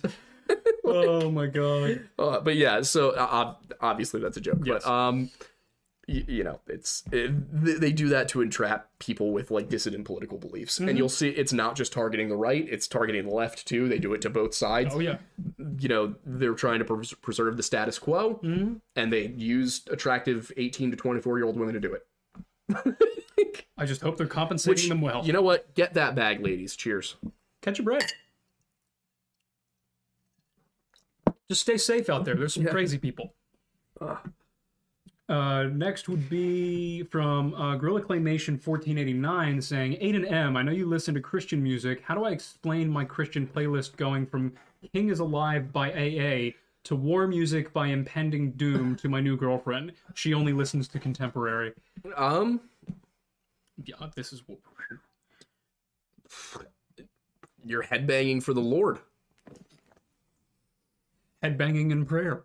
That's precisely, exactly. Um, I don't think it needs to be explained. No, It's a theme. yeah. You like the theme, you listen to the music. Um, if somebody's going to judge you for something you like and it's not actively hurting anybody or even passively hurting anybody, that's on them. yeah, like the fact that you like Christian. he- Here's here's what I would say: tell her you just like the music, and you know explain what it is about the music that you like. And if she doesn't accept that, honestly, it's kind of a red flag. Um, you know, like Yeah. if you were listening to like specifically like neo-Nazi death metal, that would be one thing. That'd be a little concerning. But yeah. you're just if you're listening to Skillet, that does not require an explanation. Yeah. Also, to be fair, if she's just like, that's not my scene and I don't know why you like it, versus like, you're weird for liking that, that's two different things. So, uh, Nick Highlander back again for $5 said, also, any non canonical scripture you think should be canonical? I have a feeling I know one thing you're going to say. Enoch should not be canonical. Really? No. Um, Why? because it's very obviously not the original version of it. Fair. The version we have, it's again, I say this all the time. We have an English translation. So we, the one that we can read, Mm-hmm. is an English translation of an Ethiopic translation of a Greek translation of a Hebrew text. So on the off chance you read Ethiopic, you're still talking about two translations. Mm-hmm. Um, and you're talking about likely several hundred years from the original version of it Yep. um, the Book of Enoch, the the OG Enoch story probably dates to about 1200 um, in terms of like when it would have been written down for the first time, if it was even written down ever. And when were the main documents of the New Testament originally written? Uh, within the first century AD. So, within that context, that's about. Yeah, a I mean, granted, Enoch Enoch years. is Old Testament. Yeah. The oldest that the Old Testament seems to have possibly been written Hmm. would have been like 1200 BC. People typically accept that the oldest copies that we have, uh, and this is the oldest. I'll say this: the oldest copies that we have Mm-hmm. date to the Babylonian period, the Neo-Babylonian period. Okay. So the sixth century Mm-hmm. um, BC. Some people believe that that's the first time any of it was written down. And that it was oral tradition before that. Mhm. Some people believe that that was a rewriting and that all of this existed prior and they were just copying it down again. Um, either one is possible because the Mount Ebal tablet that they found, I'm leaning towards that these were written down for the first time around mm-hmm. 1200 BC, probably contemporary to the events that were happening in Exodus, Numbers, Leviticus, and Deuteronomy. Hmm. Genesis is the only book of the Torah that discusses things that happened long before it was written down. And the Torah is only the first five books of the Hebrew Bible. It's the law. It's not the the whole Hebrew Bible. That's called the Tanakh, and the Tanakh itself that is an acronym. Um, it's it's a lot to get into. Mm-hmm. Remind me what the difference between the Tanakh and the Pentateuch is. Uh, the Pentateuch is the Greek translation Got it. Okay. of the Torah. Got it. Uh, Alex Lopez for ten dollars said, "Have you seen the recent JRE with Jimmy talking about Atlantis and advanced ancient sim- uh, human technology uh, to cut and lift them uh, heavy ass stones? Very interesting. Oh, Jimmy Corsetti? You mean the guy who doesn't know a goddamn thing about anything he's talking about? You're gonna have to elaborate on that one. he's the he's bright insight. He keeps insisting that Atlantis is in the eye of the Sahara, and every single time he does, he gets things just blatantly wrong and ignores it. Uh, the most recent one is he's like, "There's an ancient Roman map that discusses Atlantis." Not to mention that Atlantis was long gone by the time the ancient Romans were drawing up maps, and that that same map has Hyperborea and Thule on it, which are also mythical places that we don't think exist. The Hyperboreans were giants. Hyperborea means beyond the north, beyond the north wind. So either it's Norwegians Or or, or a myth, or Nephilim in the Arctic Circle. that too. Um, but no, so like i that's the problem. Jimmy is not a historian. He's not an archaeologist. He's not an anthropologist. He has absolutely no qualifications to be talking about any of this. And if you have absolutely no qualifications to be talking about it, you'd better get it right. He doesn't. Um, and then he goes on Joe Rogan and he makes jo- uh, my job and Graham Hancock's job and everybody else who's actually interested in uncovering the real story behind Atlantis. He makes it so, so, so difficult because he goes out there and he just says nonsense. So I'm glad Graham Hancock goes on Joe Rogan's show because the stuff Graham is saying, while also up for debate in some cases, is far more accurate than anything that Jimmy's saying. Fair. The Eye of the Sahara is definitively not Atlantis. There has not been water there for two million years, mm-hmm. um, at least. Mm-hmm. It is very far from the coast, mm-hmm. like hundreds of miles. The the dates he gives are wrong. The last he, he's like, oh well, at one point in history, this area of the Sahara was actually inhabitable because there were heavy rains. Yes, ten thousand years ago. Ten thousand After. too late. It's not Atlantis. Um, so you know, it's it just frustrates me. Wait, I think I saw something. Oh no no no no! It was what you said. Maybe there were heavy rains, and I just immediately thought of Toto. Um. Anyway, uh, Perturbed Alpaca for two dollars said, uh, "Today I learned I'm a hot girl. Well, maybe you are. We all have IBS." Uh, Austin TW for four ninety nine said, "Just uh, south of Newfoundland by Cabot Strait, Cabot. Cabot Strait, there's a map marker Channel Port Aux Basques." Porto Basques. uh, near directly across from the Basque region. Whale hunting? Question mark. There. Okay, wait. There's a map marker. Channel Port au Basque. Nearly directly across from the Basque region.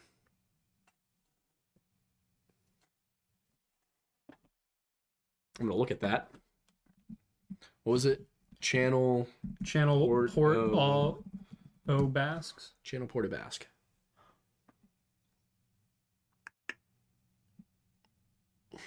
Oh, Newfoundland. okay. And so this is in reference to the Basque people. Ah, that is European. I mean, that is pretty pretty much directly. It always bugs me so much how f- how much further south the US is than most of Europe. oh yeah. like it it feels wrong. Um th- I would I'm not going to say anything because there's an it's entirely possible that the region was that the town was settled by Basque people and that's why it's called Porto Basque. Um from the Channel Islands. Oh no, it was settled by people from an archipelago in uh in England. Um, oh, okay. Uh, refers to the harbor that was a favored shelter and watering place for Basque whalers. Okay, that would make sense. How there is an Algonquin Basque uh, dialect. Interesting. What was it again? It was an Algonquin Basque uh, pig, pigden, pigden, pigeon, pigeon. I don't know how to pronounce that word. I'm not gonna lie. Um, but it's basically a, a mix of two languages. Got it. Okay. Uh, do we have any donation goals for February? We don't even have them for January. All right, we'll we'll sit down tomorrow. Yeah. Tomorrow, while we're both drunkenly watching football, yes. um, we will come up with We'll think of stuff. We'll donation goals. We might have to put them a little higher than we usually do. out. 100%. Yeah. We're Yeah. kind of consistently hitting a thousand dollars a month in super chats now. Yep. Um, that's weird. Yeah. Well, to be fair, Remember that was a goal. to be fair, when we started them, we were averaging 40 viewers. Now we're averaging, averaging 440. so a little different. Yeah, peak concurrent viewers tonight was almost 500. Uh, yeah. By the way, thanks for Yeah, thank you guys for tuning in. This is fun. 497, I think, was the highest Yep. that I saw. Damn, that's wild. Love that. Uh, like pigeon, somebody said. Pigeon. Gotcha. Yep. Okay. We're at Um, uh, is that is that all of the the super chat? Ryan. Stop that. What do you say? He said, "Go Cowboys." No. you are wrong. You are incorrect. Go Steelers. Go Steelers. Ian's supporting the Steelers. Pittsburgh is part of Ohio, Baba as far as I'm concerned. Baba Booey land? Baba Booey land. Love that. Baba Booey. Baba Booey. Baba Booey. Uh, you can tell it's a Saturday stream. Yeah, we're we're vibing. Um, I'm trying to find the. There you go. Somebody said any plans to start a band with Wendigoon. I don't think he plays any instruments. And with Wendigoon? Yeah. Uh, he's kind of far away. Yeah, make it practice would be a little tough. Um, I I mean, I'm sure if I don't does Isaiah play an instrument, I'd be down to jam. I don't think so. But if he does, it'd be fun. Uh, somebody said whereabouts did Garrett go missing? I think I'm not too far away. Uh, it was Cuberant Lake. Yep, Uh, it's in Colorado, isn't it? No, Or no, no, no, Utah. no, Utah. The Wasatch uh, National Forest. That's right, because of people of Provo the ones who yeah. went and Um, looked, the Salt Lake City and Provo. Yep. Yep. Uh, he yeah. So it was up in the up in the mountains. Mattis, when green hell, there are tribesmen who need eaten. I wish you wouldn't eat the tribesmen. I wish you weren't a cannibal in that game. Uh, I'm down to play. I- I can I can play after the stream. Honestly, I'm not going anywhere. Fair. I don't know. Do you have plans to go out? I'm not going out. I'm probably gonna go to sleep not too long after That's this. fair. Yeah, I'm probably just gonna hang. So yeah, I'll play some Green Hell tonight if you're down. Have you, have you guys ever covered Baba Yaga? She always sticks out to me. And I mean, That would be a fun one to do. Actually, I don't think uh, I did a, a TikTok series on it, but uh, I haven't done a YouTube. Give us a camping video. Uh, you're gonna be getting that actually, most Yep. likely. I can't tell you specifically why or what, but yes. That's the plan. Um, if we if we get a, a certain deal, uh, we we plan to go uh go hunting a certain cryptid. So Oh, the boy's going in the field this Mhm. time. Uh, Alex said Aidan Destro consumes the flesh because it's funny, and Destro said can't stop, won't stop. a camping stream would be possible if we could figure out how to do the Wi-Fi. Because we, E- either a hotspot. I I think we'd have to get a hotspot. Yeah. Maybe that's something we should ask uh ask the guys about. True. Because that's something we could use as well. That's a very good point. I mean, maybe a certain company that we want to work with would even buy it for us, so we can use it. Uh, Um, Do you think there will ever be a missing 411 series specifically for all the people in cars that fell into PA potholes and were never seen again? Don't get cat started on that conversation, but probably there listen, should be. here in Pennsylvania, we have the second highest gas tax in the country and the worst roads. Yep. I wonder. I don't understand why that's confusing. I wonder where the money goes. Certainly not into the pockets of politicians. Couldn't be. Um, Couldn't be. ugh. I hate I hate our state's politics. Yeah. It's it is a state that is like two different states. You they're, they're Philadelphia, Pittsburgh, State College, and then the rest of the state. The problem is those three cities Mhm. have almost identical population to the rest of the state. Yeah.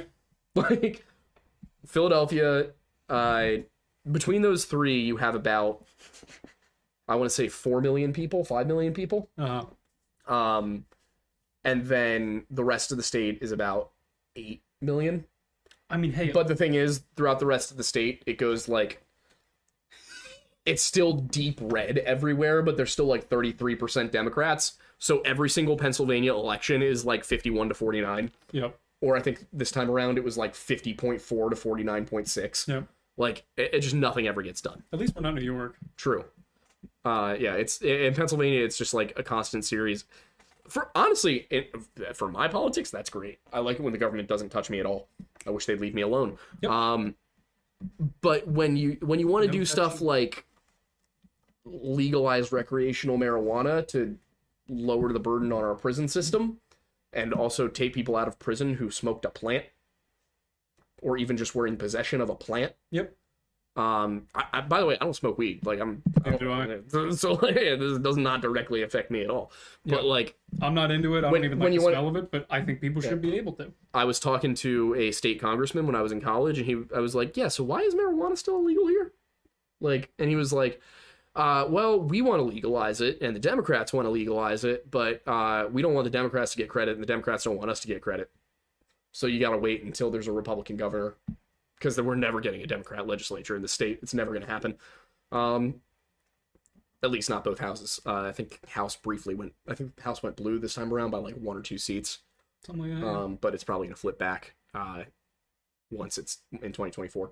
Um, Timothy Riley, your point about saying New York should be cut in half. I've always said that I think we are now officially at a point, at least in the US, where cities above a certain population should be treated as city states yeah, with their own separate legislation and governing bodies from the rest of the state that they inhabit. I think they should still be part of the state. Yeah. but I think that they should have like some autonomy in that they can't determine what the rest of the state does. Exactly. Like I New York should absolutely get to control everything that happens in New York City. Like the city of New York should get to control Oh, everything yeah, that happens yeah. in the city of New York, but they should also not be able to affect anything that happens outside of the city of New York. Exactly. Like, it um I mean we've been to upstate New York. It's different entirely. Yeah. It's it's like going out into the boonies. Like Yeah, it- upstate New York is fantastic. the, that's the weird thing is uh, what I have noticed is when I go to cities, there's a lot of cultural difference from city to city. Mhm. When you go out into like rural America, Mhm. it doesn't really matter where you are. No, People have very similar attitudes. there's some minor changes Yeah. along Appalachia from north to south, and minor changes from east coast to west coast. Yeah, but for the most part, rural people, it's it's just a different yeah, a difference like you know kind of thing. yep. United Fractals of America. Illinois would suck less if Chicago disappeared. I've been to Chicago a couple of times. Chicago's a I- fun city. I didn't I, I didn't love it, but I also went when I was 19 last, so I wasn't really old enough to do anything. I like going into cities for like a weekend. Yep. I could not live in one. Yeah, I mean, having lived in Manhattan for four years of my life, it was a great experience. I really enjoyed it. But I like space and my car too much to live in a city long term, Yeah. at least at this point in my life. God, I've driven the Jeep in cities. It's terrible. Yeah, that was horrible. Driving Thank in God I have the new one. rural. I mean, horrible. Brutal. That's I saw the word rural instead of saying brutal. I said rural. All right. But I'm seeing I'm not seeing any more super chats. It is 8:40 now. Yep. So, If it, maybe like five more minutes for anybody to throw yeah, in some yeah, we'll give you guys 5 minutes if there's any more questions. Um we'll get super chats first, but I'll scroll through and see if there's any interesting questions. Yep.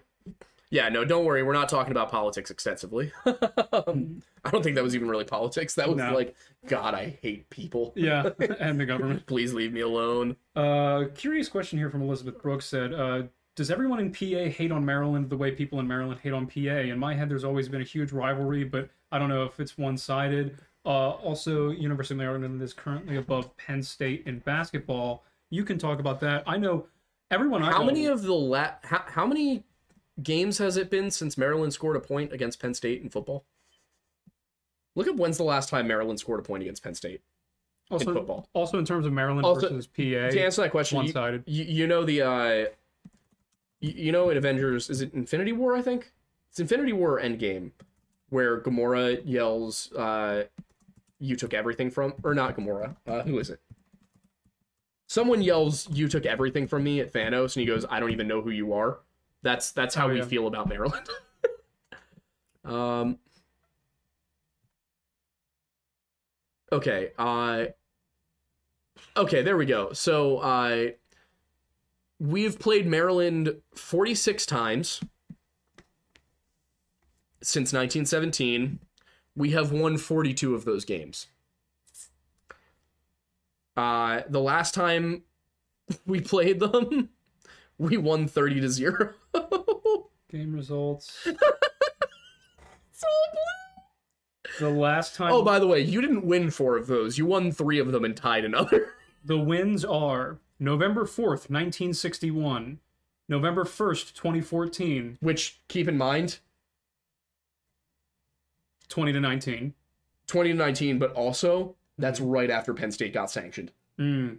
So And we couldn't provide scholarships. The last one was November 7th, 2020. Mm-hmm. Uh, Let's see, that's 30 to 0, 59 to 0, 70 to 7, 47 to 7. Um, what else we got here? 57 to 0, 45 to 0, 12 to 0, 33 to 0, 63 to 27, 34 to 0, 48 to 0. These are not close games. Also, Penn State is not a basketball school. fair. I think the tallest person I encountered there was six two. Uh, Alex Lopez for five dollars said Illinois just passed an assault weapon ban. The sheriff refuses to enforce. I saw that. This is not a political show. I did see that headline.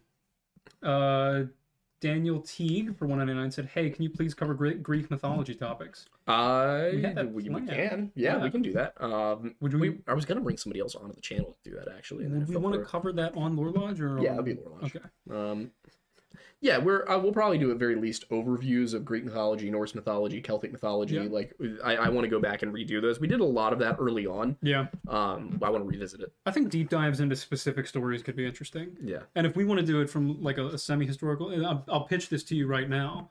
Would we want to tie in the myth stories into some things that were happening at the time in? Greece yeah, I mean, I'll definitely, Roman? I'll, I'll definitely talk about that. Yeah. Cool. Uh, Jacob Jones for five dollars said, "Do you guys think there are more four one one cases in the mountains in the west or those in the east? West by west, far. by far the west. But the Appalachian ones are weirder. Yeah, like the Appalachian ones are really weird. yeah. The ones out west, you're like, uh huh. The ones here, you're like, oh, that's dark. That's that's some sort of eldritch horror going on there. Uh, this is actually a really interesting question. Nick's Highlander for five dollars said, "What do you think was the cause of all the dragons and hydra myths in the ancient world?" I'd love to get your take on it because I have thoughts. I think digging up dinosaurs probably had something to do with it. Mm.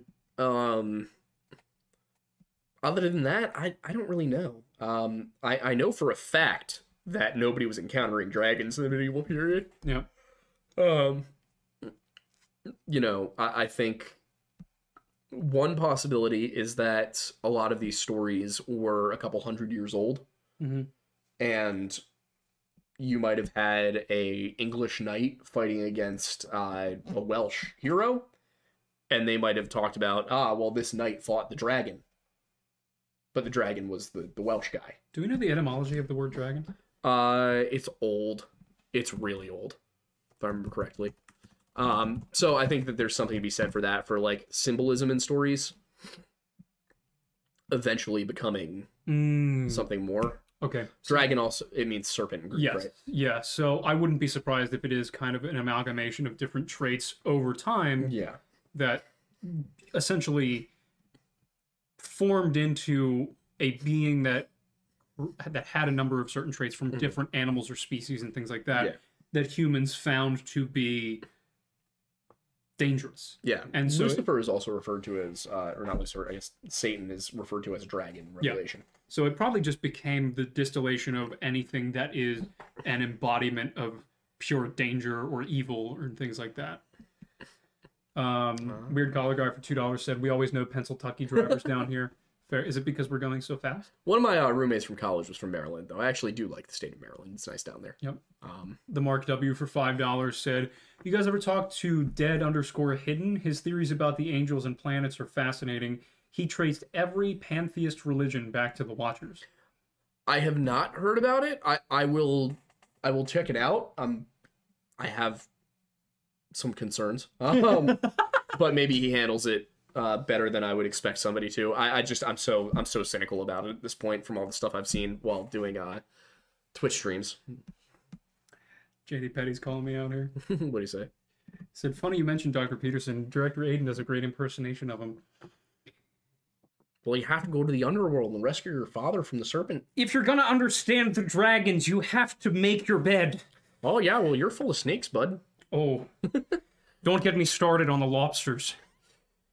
Yeah, the guy's really fun to imitate. To be fair, my impersonation's gotten worse over time because I don't do it frequently. You also listen to him less. Far less. Yeah, You're not crying enough. Yeah, a large part of it was just kind of like make your bed, and I was like, I really should. um, but it did because like it really does start with the Kermit. Oh my god. Oh yeah, That's terrifying. you gotta bring out the Kermit and then make it Canadian, but then bring it down a little bit and then just like really get nasally with it. It's a really weird way to speak. Like, no, man, it's a different place of being. Lobster hierarchies. I I'd start uh, crying, but I'm not that good at impersonation. Sorry. I listened to myself on two times speed the other day, and I sounded like Ben Shapiro. uh, Yeah. To yeah, be fair, like, ah, that's interesting. um, I, I appreciate the impersonation uh, uh, comments about it being accurate. Yeah, part of it, it just comes from the fact that from a very young age I was doing impersonations. Like I had, at five years old, I watched so much Steve Irwin that I could probably like voice dub him if needed be. rest in peace, Steve. Oh my god, I, I miss him. But yeah, I just I like doing voices. Don't blame the Stingrays. It's not what he would have wanted. No, no, it is the opposite of what he would have wanted. Man died doing what he loved. He did. People are gonna start making me do the Peterson impression more often. Do an entire episode as Jordan Peterson. You just have to be an angry Canadian. It's kind of fun though. Yeah. I kind of get why he checked himself into rehab, though. I've been on Klonopin. That shit's rough. Oh my god, yeah. Yeesh. Um, I was prescribed it for the record. We were trying to treat my anxiety disorder, and we tried a lot of things. It, none of them really worked that well. But you're better now. Somewhat. Baby steps. Baby steps. All right. Well, whew, that was uh We're gonna need a whole stream where I stay in characters, Peterson. Oh good lord. finally catch Lord Lassier live, and we're doing Kermit talk. oh, good God. Well, you did catch the tail end of the stream where Aidan and I kind of collapse into nonsense. Uh, I've got about 90 minutes of being serious in me at any given time. yeah. Yeah. That's oh, I mean valid. Yeah. Uh, all right. Whew. But let's say, hypothetically, that the wild men were descended from the Nephilim and were responsible for all of the missing people in the national parks. But like what is the wild man? Like is it the serpent? Like where did it come from? We could we could we should do a skit where Shocking that the guy who spends all day researching missing people has anxiety. Yeah, right. We should, we should do a skit where you're Shapiro and I'm Peterson and I mean, we did the Trump Bernie Sanders debate on the one stream. That's true. What were we debating? I can't remember. Like the window seat or something. The Windows is the reason for the one percent of the one percent. Uh, All right. Yeah. Uh, okay. Well, thank you guys for tuning in. Yeah, I hope you didn't Sorry we switched up chaos. the night on you. Remember Tuesday night for Weird Bible with y'all are super Wendigoon. weird. Yeah. yeah. Tuesday night, 7 p.m. Eastern on this channel for the Weird Bible podcast with Wendigoon. If you want to subscribe to the new Weird Bible channel, it is the Weird Bible. Go take a look at it, check it out. Uh, the Mark W. TLDR, the tribe of Dan adopted the Watchers as gods, labeled Teraphim. They spread, they changed names as a tribe, spread to new lands, Norse, etc. Um, I'm not saying no, but I also wonder if that's not limited to the Watchers, and if that could also be uh, members of the heavenly host. There's a scripture bit where God divides the nations among the princes. Um, those princes being the being presumably a class of angel, um, some sort of divine being that seems to be above your common angel, but below God Himself. Um, it's very important to note that Judaism was never henotheistic; it was never polytheistic. There were Jews um, who believed in multiple gods, but they were not practicing proper Judaism. So it's important to make that distinction that just because there were Jews, there were Israelites who worshipped other gods, that doesn't mean that the Jewish religion itself was ever polytheistic. That's an important distinction to make, and I think there's a large number of people, damn it, who need to shut the hell up and stop trying to push their weird, like, polytheism narrative and waving their PhD in your faces if it means anything other than I'm slightly better than a master's degree. I, Um, I can't hear the phrase "shut the hell up" without thinking about the Dr. Phil clip.